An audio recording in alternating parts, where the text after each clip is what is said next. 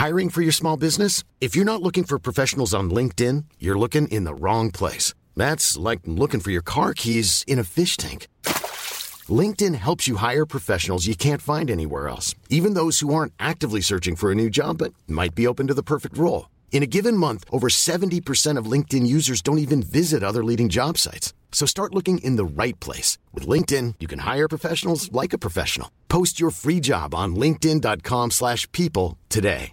Hi, I'm Daniel, founder of Pretty Litter. Did you know cats tend to hide symptoms of sickness and pain? I learned this the hard way after losing my cat, Gingy. So I created Pretty Litter, a health monitoring litter that helps detect early signs of illness by changing colors, saving you money and potentially your cat's life. Pretty Litter is veterinarian developed, and it's the easiest way to keep tabs on your fur baby's health right at home. Go to prettylitter.com and use code ACAST for 20% off your first order and a free cat toy. Terms and conditions apply. See site for details. Mother's Day is around the corner. Find the perfect gift for the mom in your life with a stunning piece of jewelry from Blue Nile. From timeless pearls to dazzling gemstones, Blue Nile has something she'll adore. Need it fast? Most items can ship overnight. Plus, enjoy guaranteed free shipping and returns. Don't miss our special Mother's Day deals. Save big on the season's most beautiful trends. For a limited time, get up to 50% off by going to BlueNile.com. That's BlueNile.com.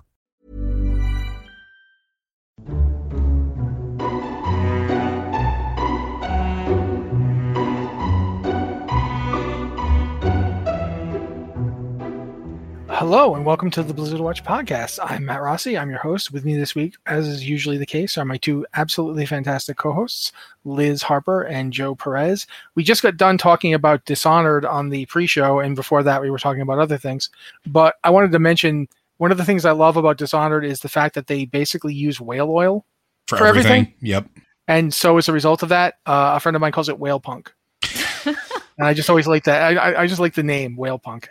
Uh, but anyway, we're we're not here to talk about whale punk. We're actually here to talk about dragon punk because we're going into the Dragonflight uh, pre-patch um, in a week. Next week, next Tuesday, as we're recording this, we're recording this on the 18th of October. In seven days from the day we're recording this, the uh, pre-patch for Dragonflight will drop. Uh, but that's not everything. And, and Liz pointed out in her response to the, the email that there's actually two separate drops for the pre-patch this time. There's the initial pre-patch, which is just rules changes and and so on. It's it's the new talent trees and other class changes. And uh, I think there, there's a little bit more than that, but nothing. Uh, there's uh the, all just basically all the big gameplay structural changes. All of the new UE stuff is going to be there. Um, new race and class combinations are going to be there. Um, just kind of all the gameplay stuff, except for the content. The Yeah.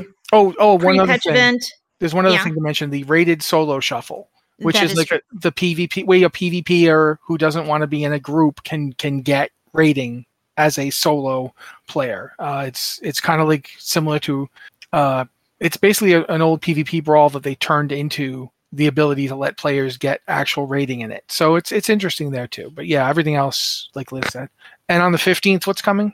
Uh, on the 15th, the pre-patch event, which is um, Primal Storms, just an invasion event like we've seen before. There are going to be elemental bosses uh, throughout Azeroth's Az- Azeroth. I do know what I'm talking about.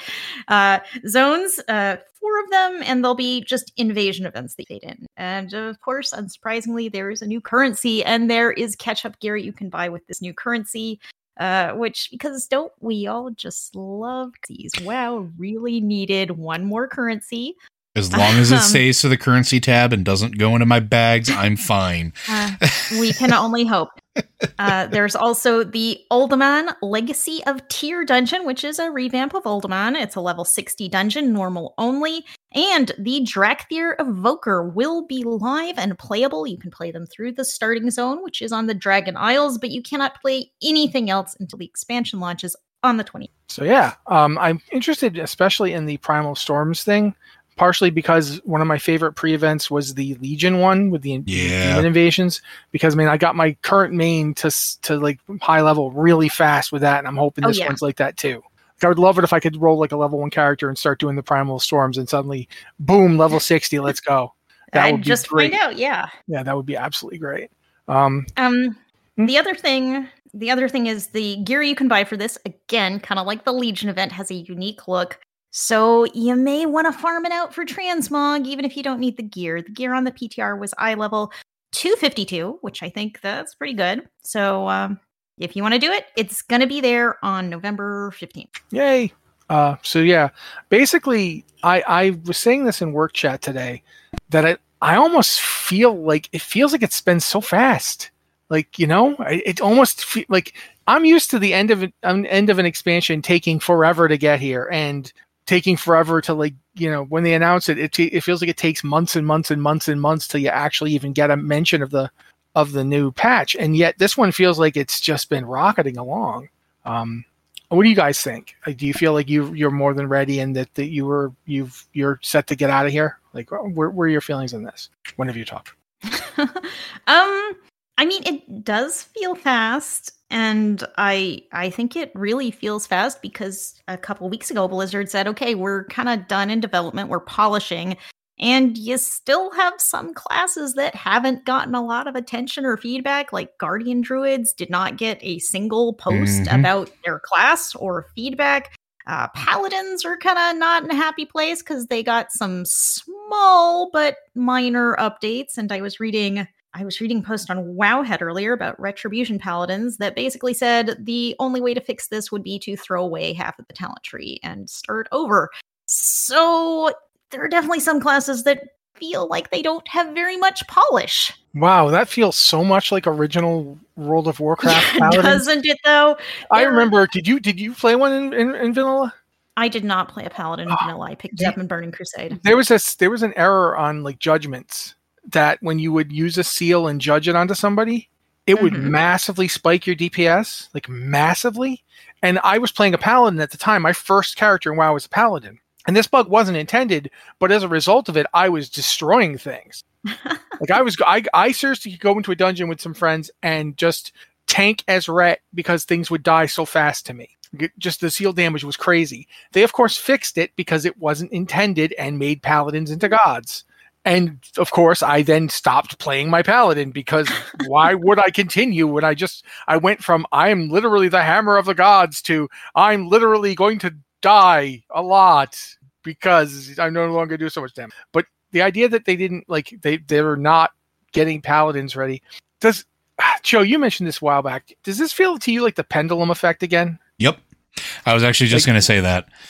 So go go into it since your it's your idea. So, it, well, it's not my idea. It's not unique, but I mean, it's it's the theory of like game dev pendulum swing, right? So you make something, it has unintended consequences, or make something too powerful uh, to the point where it is starting to dominate.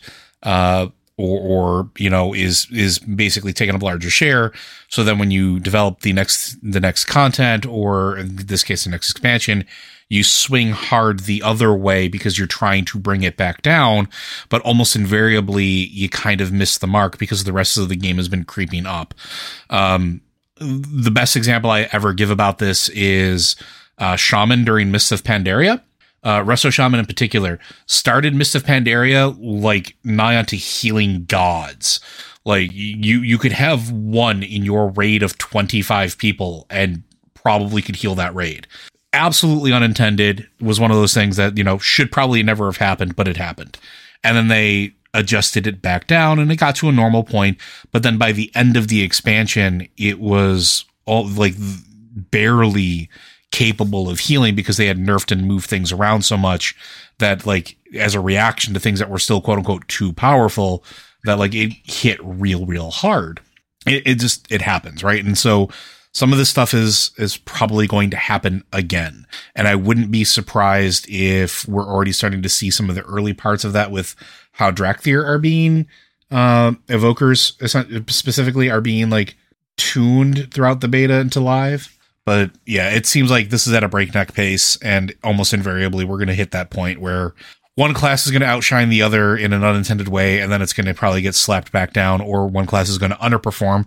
Probably Paladins, not going to lie, after everything Liz and I have talked about over the course of the last like six months. Uh, and then maybe get readjusted into like being back into that, like you're saying, that, that judgment uh crazed paladin you know one man army thing so we'll see I will say that they've they've very rarely given paladins. I'm I'm sorry, Liz. I'm just going to say this. They very rarely give paladins a buff without taking away something else Hmm, almost immediately. Um, so I don't expect that ret paladins will become nigh unkillable gods again anytime soon. Mm. Um, and I don't expect that holy paladins are going to get. I think they've they've tried to move holy paladins a bit away from their current state, but they're still pretty much. It's still pretty much a, a heal in, in melee range class, right? um, That's, that's what yeah, it feels like to me. They've added a few things to kind of encourage us out of melee range, but there are so many things that push you into melee range. Most notably, the mastery, which you heal more if you are close to someone. I heal Mhm. 30% more if I'm standing next to someone than if I'm like healing Joe, who is always at range. Yeah, and it's just one of those situations where I think they would have to actually rethink. And I don't think that they did this. I don't think this is not a criticism, but I think when they went into the new talents, they were they weren't trying to reimagine the classes. They were trying to reimagine talents. Mhm. But as a result of that, go ahead. they certainly didn't you know like when we went into legion they really kind of reimagined and tried to define each spec for each class Mhm. and we don't have that they're trying to change the way the classes are set up not necessarily to reimagine them that much Yeah, they, they they want to give you the same class fantasy. They just want to do it with a different talent system. Mhm. and I, I'm I'm not negative about that. I've I've been back and forth on it. It's not that I think it's a bad idea, um, but I do I do feel like that. Like for instance, with Guardian Druids, first off, you deserve it. Sorry, I had to get that out. Um, no, it's not fair. Uh, but you guys really made me mad in, in Burning Crusade, and I've never really gotten over it, even though you were called Feral Druids back then. Um, all that AOE. Oh my god, so much AOE. Uh, anyway, uh, with Guardian Druids right now, I think part of the problem is that Guardian Druids have been pretty strong, and so sometimes when when a class has been pretty strong, what ends up happening is that it's not even that they nerf it. It's just that the talents, when they redesign the talents, they weren't thinking about ways to make Guardian Druids better because you know they're already pretty strong. Yeah, but you've you've made some classes deliberately better, and that means that now you have to rethink every class. This is this is the the game balance issue that caused talents to shift forms several times over the years. Uh, so I'm not at all surprised that there are some classes that that don't feel finished yet. Um, I honestly find myself wondering mean- if they had enough beta time to, to really finish them all. yeah and that's frankly. that's Yeah, the thing that i'm worried about like. right I mean, like for for all of the complaints about holy paladins and all that the complaints about paladins in general, I think there's a lot of unhappiness with the core class tree. It's a lot of it. Um, you know, I I am hopeful. I think there are some interesting possibilities in the new talent tree, but it's you know it's hard to tell until you have your final polish pass on everything. Until you're playing with your usual group of friends. That's one of the things that's always you know, kind of off kilter in a beta is you know you're playing with strangers and it's just it's a different dynamic it's a different feel yeah, yeah, I would agree. I, I absolutely agree. I just, I, I don't know. I guess I, I, I kind of wish we had a little more time before release. I'm not gonna lie, mm. because I, yeah it would have been nice if we had a little more polish well, it, it's not, it's not the the the fact that I worry about most the like the polish aspect of it. My problem is I think that when you rush the game when things haven't been balanced, at least close enough for a lot of classes and it, or, or some specs, let's say 30% of the specs, 20% of the specs uh, haven't been tweaked or are not performing where they probably should in comparison to other things, the pendulum effect tends to get exacerbated when they do it during live, mm-hmm. right? Because they have limited windows, they have to be able to do it in a way that doesn't disrupt things, and it becomes either not enough or too much, depending. And it seems to be the instances where they did live tuning like that during a game uh, during an expansion like with such a major change like this like you know i don't know cataclysm um Hmm. it opened up a lot more of classes weren't viable for a long period of time and this is just observation i don't i don't really have any hard data to back this up because i haven't really been sitting here compiling it but it's just a, a anecdotal observation from what I've seen in the past, and that's one of the things that I kind of worry about. Because at the end of the day, not everything has to be perfectly balanced, but like I'm a firm believer of you should be able to go into your into a raid with your group of friends with whatever combination of tanks, healers, or DPS you want, uh, and be fine. Maybe not optimal, but fine. And I just worry that we're not going to be fine. so Yeah, it is something we'll have to wait and see with to a certain degree, but uh, I do think that this is a very ambitious undertaking, and Mhm. Oh, very much it's so. not it's not surprising that there will be hiccups, and I don't think we're going to end up with what we had in Wrath of the Lich King, uh, where certain classes just didn't scale properly due to things that were not necessarily class related. Like I, I mean, we, we don't have an armor pen thing here. Like armor pen in Wrath of the Lich King just completely it didn't it had nothing to do with what your class could do on paper. Like your talents and abilities on paper weren't necessarily the issue. Like I don't think rogues had any talent spec that you would point at and say this is ridiculous in Wrath. But all rogues ended up doing tons of damage because armor pen hmm and thus it, and that created the way you would spec would be in a way that could benefit from all that armor pen. So if you were a poisons rogue that wasn't as good anymore because poisons don't get any benefit from armor pen and stuff like that. I don't think we're going to see that. I think this is much much more along the lines of are the talents doing what they should be doing? And you know for some classes i think it's it's not going to be ready in time or, or they just have straight up decided they're going to go in a good enough state. That that's how it feels to me, which isn't necessarily a bad thing, but I am really surprised it's coming out as soon as it is. I, next week we will be looking at these talents again. I mean, I, I looked at them a lot already.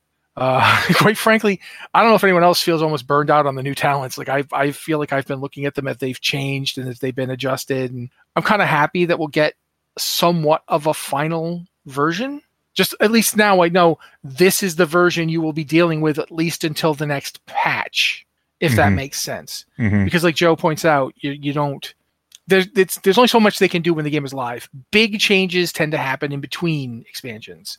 Uh, the changes we're going to get are not likely to be as as Liz said. You know, we got to throw out half of this and start over. That's not going to happen during the during the expansion. Uh, I can't remember a time that's ever happened. If, if you can, be, feel free to say. Uh, but I don't I don't remember that happening. So, uh, anything else about this you guys want to talk about before we move on? Um, I do want to bring up Winds of Wisdom Okay. because that is actually not going away on Tuesday. So for people like me who are leveling alts right now, you have until November 15th to uh, finish up your alts. When Dracthyr arrive, the Winds of Wisdom is going away. This little dwarf that I just started leveling again is very thankful. The one that I'm actually doing in this this stream. Uh, so yeah. Um. So also quickly, I'm going to quickly mention the accessibility and heads up stuff. Um, the heads up, Mhm. the display changes are actually really cool. Um, there's a new UI and a lot of stuff that that we currently do with mods will now just be part of the base UI. The base UI is adding in customization, and it's it's really cool. Uh, I I like it. That's really all I've got to say on it. I don't have like a. I'm not one of those people who does a ton of moving their UI around, but I like that it's now baked into the game and I don't have to download a mod for it. Yeah, Um, that's a big thing for me. And the accessibility features, I think we did a post about them a while back. Uh, they're all still there. There's there's the press and hold one for spell casting. Um, basically, kind of like instead of having to like you know spam anything, you you just push and hold, uh, which I think is good. I think that's a good change. There's interact keys. Um, there's gamepad support, which was really interesting when I played with it. Uh, I am not the person gamepad support is for, uh, but I do think it's cool that they have it. Like you could play your character entirely with the gamepad. Like if you had a gamepad, you could just put it up there and you could play the game entirely. Just move your character, cast spells from it, everything. And if that is the kind of game you want to do, it's the support is there now. So there's actually a lot of really neat stuff um, coming in. I'm going to ask Liz and Joe. I'm going to go with Liz first. Of of the things coming in, what's the thing you are the most excited for? Uh, talent trees for sure. I'm interested to see kind of what I can do with this. Um, for example, I was playing through the Night Fae campaign last week on my paladin, and uh, y'all listening out there, if you know paladins, you know Night Fae is not good. It is bad. It is bad, and it feels bad as a paladin. Um, and I'm like, oh, I really wish I had my Kyrian talent that makes everything work. Um, and you know, next week I will be able to do that. I could spec Night Fae and still have Divine Toll, which is currently the Kyrian talent. And being able to have these reliable abilities and still do whatever I want in the game, if I want to finish all of the Covenant quests, then I could still have this what I consider really key core ability to the class. So I I am super looking forward to this. Maybe it won't work out as well as I hope, but I'm looking forward to it. Okay, Joe. Uh, I mean, I just want the expansion here so I can go and find more Tuskarr. Like, I'm not gonna lie. I want. I, I I am 100 percent going to to continue to to claim that uh, should I ever be made an NPC in this game, it's going to be a Tuskarr. I know it. so, they're my favorite race, and I want more of them because they're so dang adorable. Ah, yes, the Wilford Brimley. Uh, but yeah, let's at this point let's move on to a, another little post here. Um, basically, this one we, we did an, uh, a, a Blizzard Watch uh, podcast a couple of weeks back now. I think it was like last month at this point. But um, and wow, now I do not remember the man's name. What? Oh my God, Ben Brode. Is it? Are we talking about Ben Brode? Ben Yeah. Brode. It was Ben Brode. Thank you. Yeah, that guy. That guy. yeah, I could not get my brain to do it. I knew I knew who he was, but my brain wouldn't do it. Anyway, uh, he came on and we had a really nice talk about a wide variety of topics from from Hearthstone and World of Warcraft to his new game that's coming out with Second Dinner, uh, Marvel Snap, and that's out today as we're recording. Oh my god, I've played so much of Yeah. it today. Yeah, we're recording that. Really? Uh, I haven't I haven't downloaded it yet. I So listen. I know. I, I know. a bunch I, of it. Joe, I know I have some employee. I know I have some employees and coworkers that listen to this podcast. I'm sorry. I was in meeting hell today, and like I was just there as like the token representative, and there was nothing for me to do. And then I realized that this game released, and I was like, oh, okay, I'll just I'll play a game quick here and there. No, I burned my battery out on my phone. Like I drained it completely today. it is ridiculous, and I don't. I'm not a person that generally likes mobile games but this is snappy and it has a like when Ben was talking about it having like this this simplicity but depth of strategy at the same time, he wasn't joking. Like its premise is really really simple. Have more power on a control node than your opponent does from cards you draw from your deck, and if you control 2 out of 3, you win. And you can raise the stakes of the ante at, at any time to try to get more cosmic cubes out of your opponent if you know you're going to win and you can retreat if you think you're going to lose. But there's so many nuance like placement of effects because some of the locations drastically change what happens. Some of them dump your hand. Uh some of them swap your hand with your opponent's uh, some of them make your cards more powerful. Some of them remove power from your cards. Some of them send rocks everywhere, and then you get stuck with a lump of coal in your hand that you have to play to make room for something else. Um, and you can only have four cards at a location, so you kind of have to pick and choose. And so, like this really simple premise and these really quick games feel really rewarding when you like f- crack the mind puzzle of of the best combination of what you have in your deck. Um, it's just super, super cool. The animations are fun. Upgrading the card seems fine. It has a battle pass system that doesn't make me want to claw my eyeballs out, uh, which is battle pass is completely free and you just get rewards for playing the game. Just play the game, which is the absolute best battle pass you could ever have, in my opinion. Um, but like it's the, the questing doesn't like, it's not like predatory, like play 13 games in a row to unlock this 100 XP or whatever. It's, cool, you're playing the game anyway. Here's cool stuff you can do. By the way, here's a quest to go like make another deck besides the default one that you've been using and try to experiment and play around with stuff. Like it's really, really neat. The animations are good. I think I've said that already, but it's really fun. Um, the idea of like using the phone or your mobile devices, uh, gyroscopic 3D to uh, have layered 3D effects on the card. So when you move the the device around, the image shifts and moves and even going as far as to have them being animated in doing the same thing. It's it's just a ton of fun. It was more fun than I expected it to be. And I have dumped a ton of time into it today. This is dangerous. It is very, very dangerous. I blame you for this, Ben. If you're listening, this is your fault. You made a damn good game. Please, everybody at Second How Dinner, dare thank you. you. Thank you.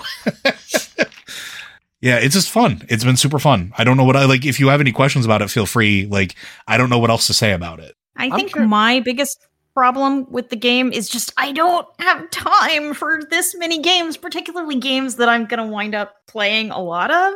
It's just how how do you make the hours in the day to play all the things that you want to play? I don't know. If you figure that out, any of you let me know. Yeah, it is. It is one of those things that life unfortunately demands us pay attention to it. Hmm. but you know, I, I've yeah, I, I'm thinking about like the six or seven games I've got trying to. I'm trying to play at once, so it's it is so something. many, so many. Also, it's really I think- it's really entertaining to hear Ben Brode say victory when you win because it's absolutely him. I, I did want to men- move on to something because Liz mentioned it before. I think during the pre-show, uh, but maybe early on this podcast. I no longer can tell what time is or, or anything. But um, ArcLight Rumble, War- Warcraft ArcLight Rumble. In case you've forgotten, that still exists. Yeah, it Um, does. and they've added the ArcLight surges to the beta. Do you do you know enough about the surges to talk about them, Liz? Um, I I know the basic idea. Um, basically, one of the biggest problems, in my opinion, with ArcLight Rumble was there are very few ways to make gold in the game, and gold is what you use to buy new heroes, to buy upgrades to your heroes. Uh, it's pretty important as you want to keep progressing. You need gold, and gold is earned in game. But it's like for each map, there are like a certain number of encounters on the map, and you get gold when you finish them and then you can get gold by playing them through with another with a different leader than you did the first time. But you can you know you only get gold the first time you play through all of those. So and once you play through all those the problem i ran into was it's like okay i played through all of this i played through all of this and i get somewhere where i'm stuck and there's like nothing i can do to make gold anymore except do the three random quests that pop up and that's it you're just kind of grinding because you can't go back and make gold anymore so surges are um I mean, they feel kind of like an invasion in WoW. Um, suddenly, you go back to an old zone, and it scales up to your current level, and you can earn gold from it again. Which I I think it's a good change. But I was talking about this on the pre-show. It's been in early access for a while, or closed beta, and I'm just, I'm already kind of tired of the game because when it first came out, I was like really loving it. I was really enjoying it. And I played it a whole lot. I played it a whole lot. And now they've come out with this patch that addresses, directly addresses one of the big problems I had with the game. But I'm kind of, I'm kind of tired of it. I haven't actually played it since the patch rolled out. Okay, uh, that's at least the basics of it. So if you're in- still interested in Warcraft ArcLight Rumble, or you haven't got a chance to play it yet, because not everybody has, Well, yeah, yeah, it's a closed beta. It's a not a big beta test yet. So you know that's that's the na- latest thing there. Um, we we don't really have a lot to talk about with Overwatch 2. They put out a post recently, just kind of talking about uh, various things. The one thing that they mentioned is that they're they have about 25 million players, and I I I have to admit to being a little surprised. Uh, I kind of didn't think they'd have 25 million players, to be honest. Um, It it's a lot. It's a whole lot. well, I mean, I think part of the thing is that they went free to play. So yeah, so it's it's really easy to pick up. yeah, you can just download it and start. Um, it's still Overwatch, but I mean, there's a lot of different changes to it, the five player uh, teams and so forth. Uh, I, I'm. We talked about it last week that there was a bit of a, a bit of roughness to the launch, and Joe just talked about battle passes in general uh, when he said that it's the best kind of battle pass and that it doesn't make him want to rip his eyes out. Um, this has me wondering of like the, the if the Overwatch battle pass is helping or hindering it. Like if you want to progress in, in Overwatch right now, you have to play every day, basically. Or or you spend Uh, or you spend multiple hundreds of dollars. Yeah, well, there's Mm, that. yeah. too. So I wonder if that's one of the reasons that so many more people are playing, and that they they've come back to play for a while, and they're now in that cycle that I was in with Diablo Immortal, where I felt the need to play constantly, uh, just to try and keep up with this. So you know, I Nice. don't know. Go ahead. I think the bigger question about Overwatch 2 is how many people are going to be playing in a month, in two months. Yeah, Yeah. and that's probably not a number they're going to release unless it's a higher number, just because you burn out on these things. You burn out. yeah, absolutely. Well, do especially- Oh, sorry, Joe. Go ahead. Well, especially because we're we're starting to move into like massive new game release territory too, right? Like oh, yeah. like they're the not to say that they're cutting into their own market share, but we were literally just talking about being about a month away from the release of Dragonflight. But there's also tons of other games coming out over the the course of the next couple months that will draw some of those players away. Right now, there's it's sort of in the the perfect position because it's free to play. Um, it is the new new or you know it's n- at least new on everybody's mind right now. So yeah, of course it's going to be good right now. But I think Liz is right. Like I'm really curious how it's going to survive uh, number wise in November and December and January when all the other games come out and pe- things that people have been waiting for are released. The other thing is, everyone playing Overwatch 1 has gotten access to heroes immediately. And um, that's Most. not going to be the case. Yeah, most. And if you did the pre order, you have Kiriko immediately. But um, the next time they roll out new heroes, it's not going to be like that because you're going to have to play through most of the battle pass to get those new heroes, at least kind of as they've mapped it out. And I wonder how many people are going to have the enthusiasm for that. Like right now, it's exciting to jump in. You can get Kiriko really fast. Most players can. But is it going to be exciting when Overwatch is all like, hey, new hero, new hero, how exciting? And you log in and it's like, okay, I have to play for three weeks every day to There- get this new hero. Is that going to be exciting? Is that going to be fun? before Joe comes in with what I'm sure is going to be an actual insightful, useful point, my completely not insightfully useful point was that I thought you said Trico, as in from the last, you know, Trico from Last Guardian, and I was like, they made Trico a hero, and I was like, just I was imagining like throwing barrels and in how's that going to work in Overwatch? How are we going to get him to like get flashed in the ooh, like you know the whole thing, and then I realized no, she said Kiriko. What's wrong with you? Yes, now the I do, I, I do desperately want Trico. And heck, let's just bring Ico into this, like a little horned boy Ico and and a Colossus from Shadow of the Colossus. One of them. Sorry, just- every time just- somebody says Ico, I think of the song Iko Iko. Um, But now now Joe will do his hopefully much better point than what I just did. So I, I've just been reading a lot of um, initial impressions from people that are, are used to playing games. Like I'll use Fortnite as the example with the Battle Pass system, right? And it's it, it's a, a little bit of an eye opening experience because like in Fortnite, there's nothing game breaking. It's cosmetic stuff that uh, you play and unlock as you move along. That's fine. Uh, in Overwatch, like Liz has pointed out, it's going to be heroes at some point that are going to be on that battle pass and will be unlockable later on for an unspecified amount and for an unspecified uh conditional right? We don't know what'll happen after they're off the game pass or off the battle pass how long they'll be until you can actually purchase them or get them. There's a lot of variables we don't know yet because they haven't even though the game's out they haven't really told us that yet. Um but the interesting thing about it is the time commitment because that's where battle passes start to that that's their purpose, right? Their purpose is to drive engagement. Their purpose is to make you want to log in every day or multiple times a day and, you know, play to try to maximize your your content. And I think uh somebody the the, the article I was reading Fortnite is if you do an hour a day every day for 3 months, you're going to max out the battle pass because that's what the their seasons last 3 months and that's what their battle pass is they immediately felt like an hour a day, even in Overwatch 2, wasn't enough. And then even then, it would be cutting into time of any other game that they enjoyed playing that possibly had a battle pass. So it's it's going to be interesting to see how it shakes out because everybody's doing a battle pass now too. It's not just Overwatch 2, right? We talked about Diablo Immortal doing one. Uh, Rocket League has one. League of Legends has one. Smite has one. Uh, basically any video game that involves multiple people and sort of a multiplayer aspect has one. Heck, even Marvel Snap has one. So it's gonna be it's gonna be interesting. And uh, Diablo 4 is going to have one. Yeah, So Diablo 4 will have one. They have stressed the pay for battle pass is cosmetic only. Yeah. Yeah. Uh, I think at this point, though, that is a good segue into something that's not really tremendously news newsy, but it's worth at least a mention.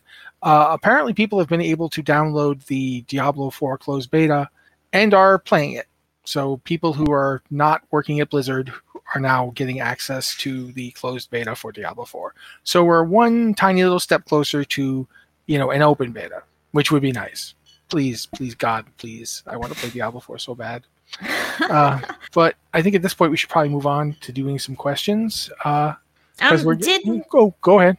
did we want to talk about Dragonflight's new Mythic Plus affix, which we got a little we've gotten a little more info on since they've been on the PTR and they did a bit of a redesign last. Yeah, that was the thing that uh, I think is worth talking about the redesign on it. I'm sorry, I, I blanked. Um, I also don't think Hallow's End really needs to be mentioned, other than Hallow's End is around. Good, there we go. Um, Yeah, Hallow- classic. Oh, Hallow's End. The classic realms thing we should mention though before we do, before we do Thundering. See, I, we're never going to get emails stuff, you know.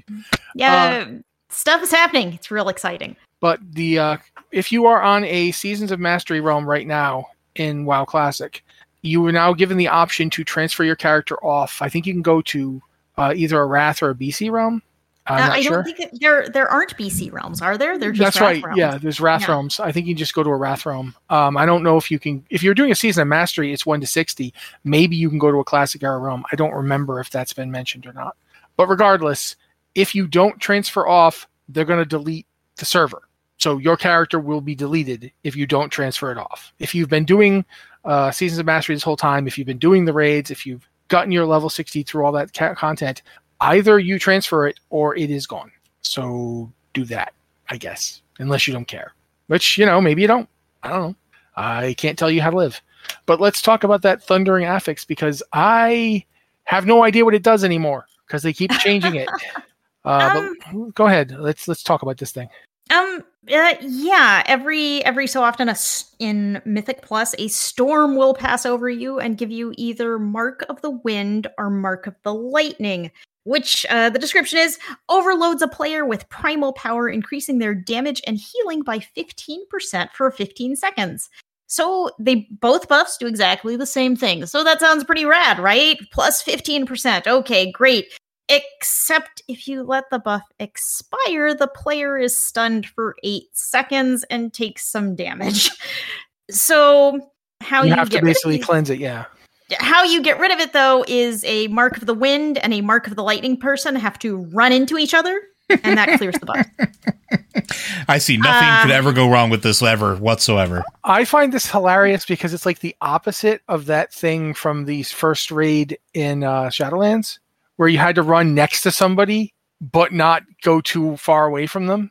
This yeah, one, you have to um, turn and just veer right into somebody. Like, But this is "Mm." exactly this is exactly like the uh, blasphemy mechanic on Anduin, Yeah. where you're you're tagged either in purple or in yellow, and you have to run into someone of the opposite color.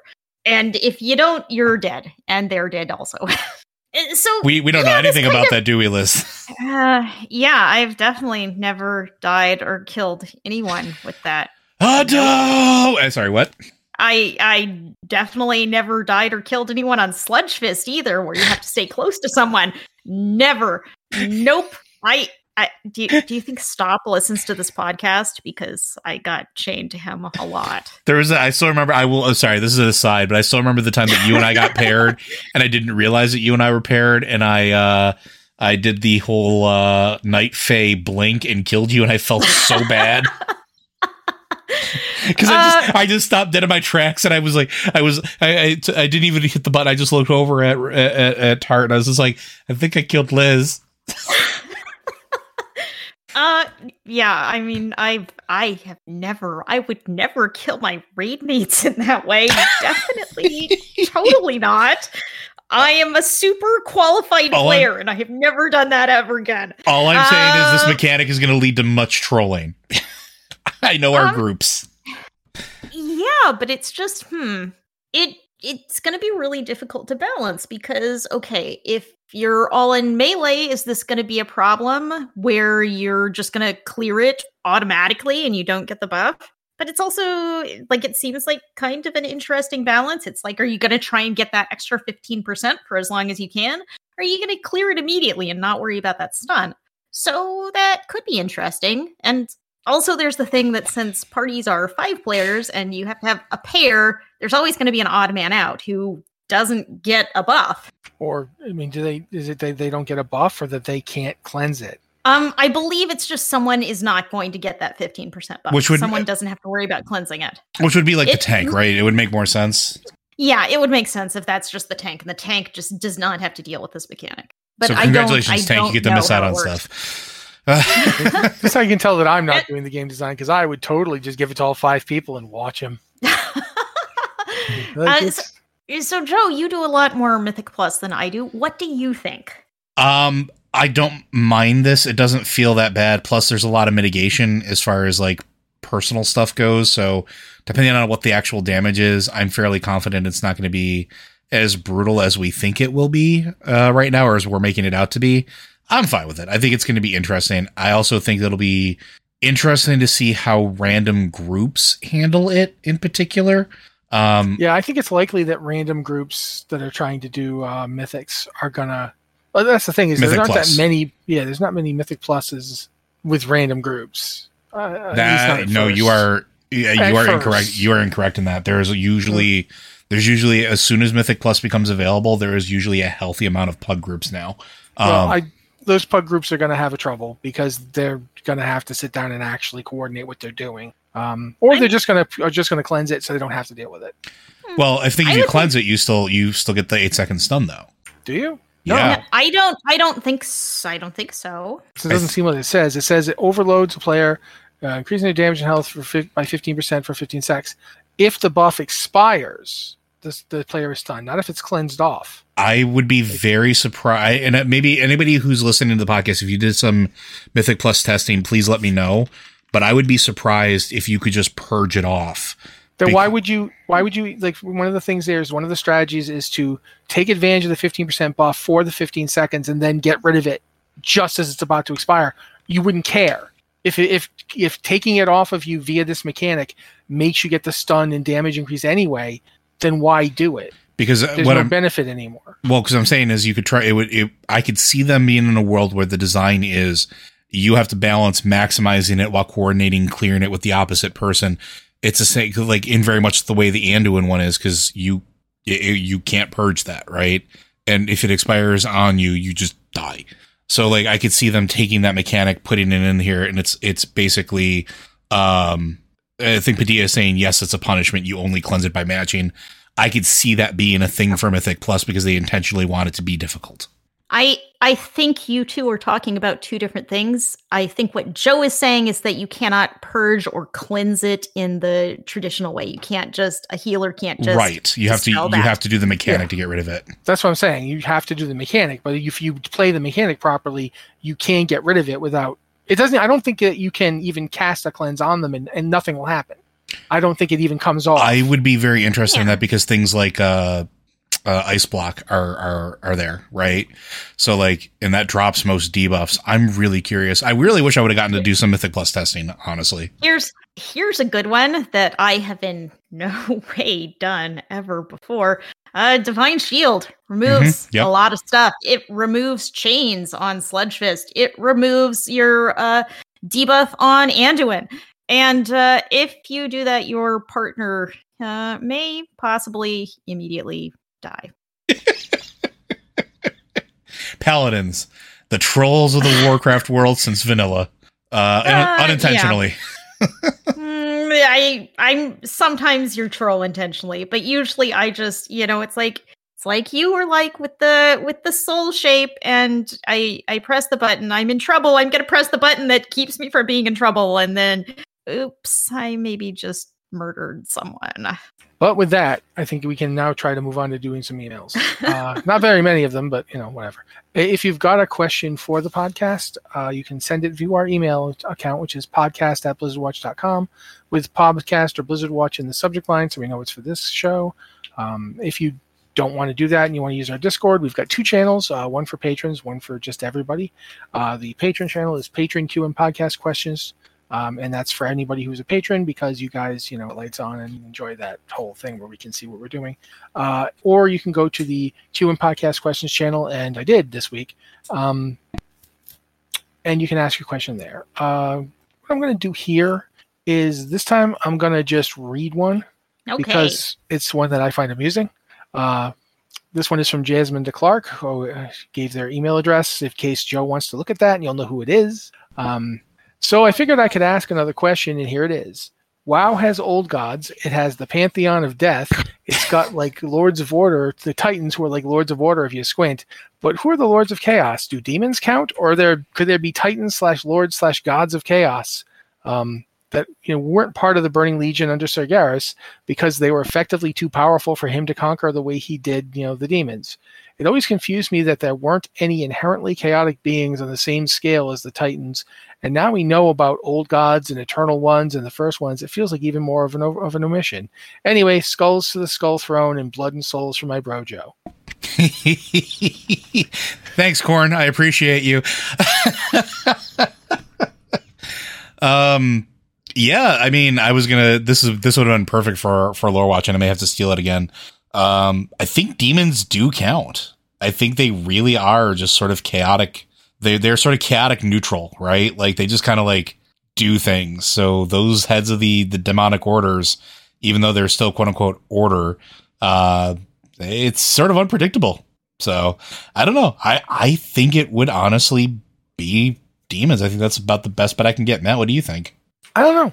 I honestly have been thinking about this one uh, since I read the email, and I mean, I get what they're saying, and that like you know, like the old gods and the titans and the eternal ones, and they all seem to be like on a relatively similar plane of power. Like, I mean, the old gods are clearly not as powerful as the titans, since like one titan could just reach down and pluck an old god. yeah, old gods planet. are old gods are sort of like the acne of titans, right? Yeah. But I mean, demons individually aren't as powerful as titans, but I mean, obviously the fell really messes demon the titans up. So I don't know. I think maybe it's not I think that the scale thing it's I understand why you're thinking that way, but I don't know if it's necessarily the case that every being that has that kind of connection is the same scale.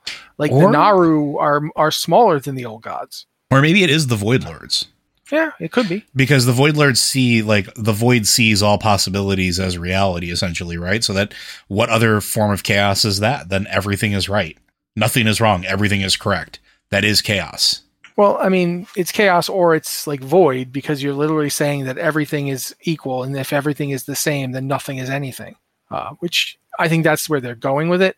I don't know. Sure. It, it is one of those things that, yeah, it is not particularly something I feel like we can answer yet. listen all i know is that if if Khorne Slaanesh, uh Tzeentch or nurgle showed up in in warcraft i mean i'd run let's be honest we don't need chaos gods there chaos gods can stand 40k It's bad enough. but all right, I'm gonna throw this one to Liz. You can pick which of these two remaining questions we have. Uh okay. Wow. Okay. I'm gonna I'm gonna go with this one from Tetsimi. Question for the Blizzard Watch podcast. Which dragonflight does your main slash primary character associate with? And which one do you, as the player, associate yourself? This is hmm. I I, I think I've got to go with the red dragon. okay why Uh, that's a really okay. You're asking me, the player who has no idea what the heck WoW lore is, other than it's a thing somewhere out there that I mean, the, the answer Um, of I just really like red dragons is very acceptable here, Liz. I I mean, you know, red dragons. I always think of Alexstrasza coming flying over the Wrathgate and just Mm. burning it all down. You know, just getting rid of all of the plague with cleansing fire. And that's I'm I'm into that. I'm into that. It's like, okay, it's bad. I'm to burn it down. It's good. Well, maybe I'll cauterize it with fire to help it something. Um and and there's the fact that I don't really have a good vibe with the other dragonflights. Like Blue Dragonflight, totally great, but they're all like arcane magic, which is not kind of my character's vibe, I suppose. And uh, Green Dragonflight, nothing wrong with them, except they're all kind of naturey Emerald Dream, and that's kind of not my. Yeah. Uh, Bronze Dragonflight, those are interesting, but I just I, I'm feeling the the Alexstrasza angle here. Okay, Matt, do you have an Someone opinion? else, someone else. Okay, Black Dragonflight. Yeah, Tell me it's not appropriate. It- you saw that coming. saw that coming. I mean, both in terms of the current one, where it's sort of not quite as malevolent, where it's like we're trying to help, but but we are the Black Dragonflight, so it's gonna be creepy. Um, or the original flavor under oh, good old Neltharion, aka Deathwing. I'm actually to this day I'm really sad that Deathwing didn't get to be more of an evil genius. Like there were some plans that that definitely had the capacity for evil geniushood, but it always kept feeling like they never let him just come forth and twirl his mustache and, and be evil and be articulate about it. It was always big dragon smash things. And that's the least interesting thing about Deathwing was big dragon smash things. Um, the most interesting thing about Deathwing was the fact that, despite the fact that he was one of the aspects, despite the fact that he was so powerful, for a long time he was the only aspect who had full access to his power. Mm-hmm. Um, yet he still thought it was worth his time to pretend to be a human and arrange a marriage to Calia Menethil. Not not because he was like you know interested in Calia Menethil, but because he would then become a potential you know claimant to the throne of, of Lordaeron once he killed off Arthas, which you know he was going to do. You know what I mean? Like he, like, like he he didn't just think in big terms. He also thought in really small terms for a dragon. And I liked that about him. I liked that he was he was the kind of evil that was going to get his own his own huge massive talons dirty. It wasn't going to leave this up to like minions. He was going to get in there and personally suborn the the, the Menethil dynasty if he hadn't been stopped by that that pesky mage and his pesky elf friend and that pesky dwarf. If those guys hadn't gotten in the way, that plan totally would have worked. And I just I like that about Deathwing. I like that he's that kind of character. Um, and and I've always thought the Black Dragonflight are interesting. And I think to a certain degree, it's cool that we're going to get to see them trying to be the original Black Dragonflight again. Um, I don't know how you guys feel about it, but I think it's really kind of cool that we're going to have black dragons doing black dragon stuff, but Yeah. but for the side of good, as far as we can call it that. So yeah, Black Dragonflight. As far as like me, the person, Black Dragonflight all the way for many of the same reasons that Matt pointed out. It's the the warder of the deep places, the protectors of the earth, the uh the ones that are guardians and stewards over the land. Like that definitely resonates with like my personality. Uh they're also very science minded. They're very uh they're probably the most pragmatic of the dragonflights when they're not tainted. Um so like that tends to be more of how I tend to be uh, in real life approaching troubleshooting and solving issues. I tend to try to be more pragmatic about it. Um, but there's also like, this is going to sound weird and it's not, I don't know any way to say it. There's like a deep, profound sadness and loneliness to what the Black Dragonflight was asked to do, which I think kind of set them apart from the rest of the Dragonflight to a certain extent. And I think we're going to see, uh, tinges of that story in Dragonflight, especially as you play the Dracthyr starting area. Um, and that sort of resonates with me, uh, for, you know, better or worse. The character in game that I play Loader, the shaman that has existed over many lifetimes and many different character races, uh, all explained through a series of weird fictions that I've written about my character to justify race changing because that's the way my brain works. Um, would probably be closer to Ysera and the Green Dragonflight as far as the the lofty dreams and uh, believing in the best and having the sort of uh, I don't want to say like the hope for a better tomorrow, but like while Alexstrasza was the life warder, Ysera was always still aligned with life and nature, but also like a little more gentle in the way of doing it than Alexstrasza was. So I always viewed that like Loader would be on board with that. So I still think, you know, cleansing fire is a gentle way to deal with any problem. you know, it's a practical, it's a practical, thoughtful solution. Okay, we got a problem. Let's try fire. man, Welcome- we uh, if, if Liz ever if Liz ever decides she doesn't want to do this anymore and she starts her own YouTube channel talking about personal health, there's going to be a whole lot of videos of people having torches held up to wounds. Oh, It's- you know what will clear this? Cleansing fire.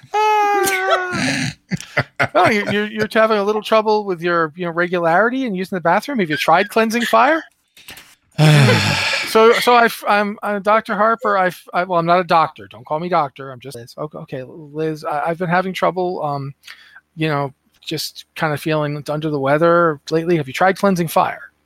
this is when uh, Liz launches the uh, the sister site to ours called Magma Watch. Yes. Magma piping.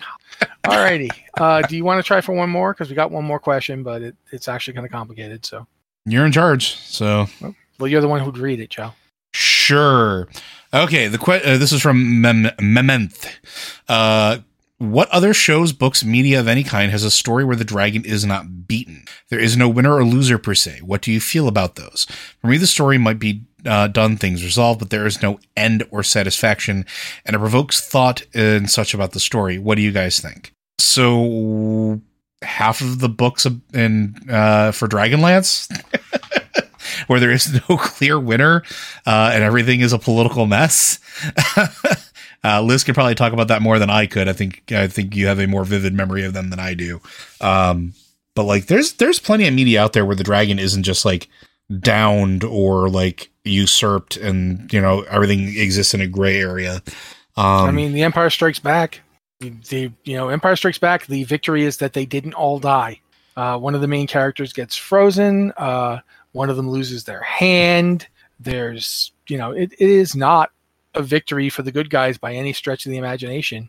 You could actually straight up not even just the dragon isn't beaten. The dragon seems to be winning. Like Mhm. you could you could say that by the end of the Empire Strikes Back, it looks like the Empire is is winning. Uh, so yeah, I, there's there's quite a few in media, but that that's one that comes to my mind. Liz, Hmm. At first, I was thinking about this as like literal dragons, and like, hmm. And and now you've you've turned it on its head, just like the metaphorical dragon. Yeah, I mean, and I think that sort of is like a really good way to approach it, right? Because metaphorical dragon, real good way to put it. well, I, I the, the reason that I picked this was because he he basically used a G a G.K. Chesterton quote about how fairy tales do not exist so to show children that dragons they exist to show that you know Saint George killing the dragon. Mm-hmm. the idea being you know that that stories are sometimes about you know just giving us hope that we can win but Hmm. sometimes they're about not showing us that uh, sometimes it's about you know what you can't win all the time uh, one that comes to mind again uh, basically along the similar lines is the opening of dishonored really like you talking about Oh, dishonored yeah. 2 dishonored or dishonored 2 where sure in the end you might get victory but there's a big part of this where you don't um, or, or even to use one I was talking about earlier, uh, Assassin's Creed Odyssey, where you know Cassandra can come out of that, but even no matter what she does, she's going to end up alone. Uh, everyone she knows and loves is going to be dead, and she's not. Uh, it, it just it is. There are stories that are about you know just accepting what you can't change, what you can't do, and so that's to me that's that's was an interesting place to look at this from. I think the other thing here is that you have to have stories where you lose, or you lose at least part of them, because if you just go in and you're winning, winning, winning, I'm going to win everything, and everything's always fine and happy, like that stops having a meaning. You know, it's the fact that you can lose, that you can fail, that really bad things can happen that makes winning, succeeding, good things happening. That gives them their importance in a narrative. So, yeah, you you got to have the bad to get to the good parts. Yeah, like I mean, one of the most interesting things about Wrath of the Lich King is actually the Halls of Reflection dungeon, where you don't win, you run away, because if you don't, you die. Mm-hmm. You know, and I always thought that was, in a way, I always felt like that was a better ending for Wrath of the Lich King than the actual ending we got. Like if if the whole thing had been we managed to stop the scourge for a little while, but we have to flee Arthas, and that's the end of the expansion. I thought it would it kind of been actually pretty strong because you know yeah he's he's unstoppable. How do we beat this thing? We have no idea. So I think there is a certain amount of truth to what Liz just said. Yeah. But I got I, nothing. think that's gonna. Yeah, I, I was gonna say. I think that pretty much wraps us up. So uh, at this point, I'm gonna stare at Joe expectantly, like my dog always does to me when I'm forgetting to take her outside.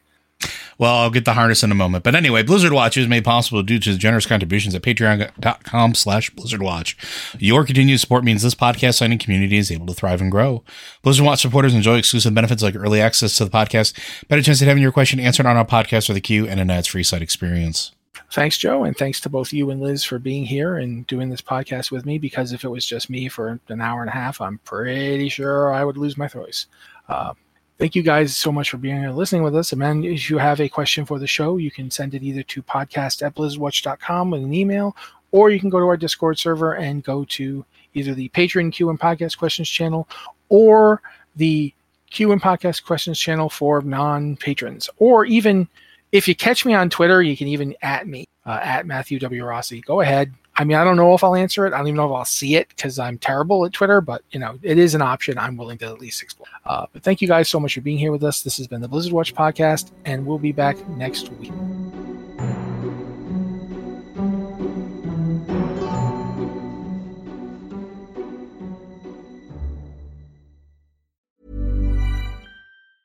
Mom deserves the best, and there's no better place to shop for Mother's Day than Whole Foods Market. They're your destination for unbeatable savings, from premium gifts to show-stopping flowers and irresistible desserts. Start by saving 33% with Prime on all body care and candles. Then get a 15-stem bunch of tulips for just $9.99 each with Prime. Round out Mom's menu with festive rosé, irresistible berry chantilly cake, and more special treats. Come celebrate Mother's Day at Whole Foods Market. Hi, I'm Daniel, founder of Pretty Litter. Cats and cat owners deserve better than any old fashioned litter. That's why I teamed up with scientists and veterinarians to create Pretty Litter. Its innovative crystal formula has superior odor control and weighs up to 80% less than clay litter. Pretty Litter even monitors health by changing colors to help detect early signs of potential illness. It's the world's smartest kitty litter. Go to prettylitter.com and use code ACAST for 20% off your first order and a free cat toy. Terms and conditions apply. See site for details.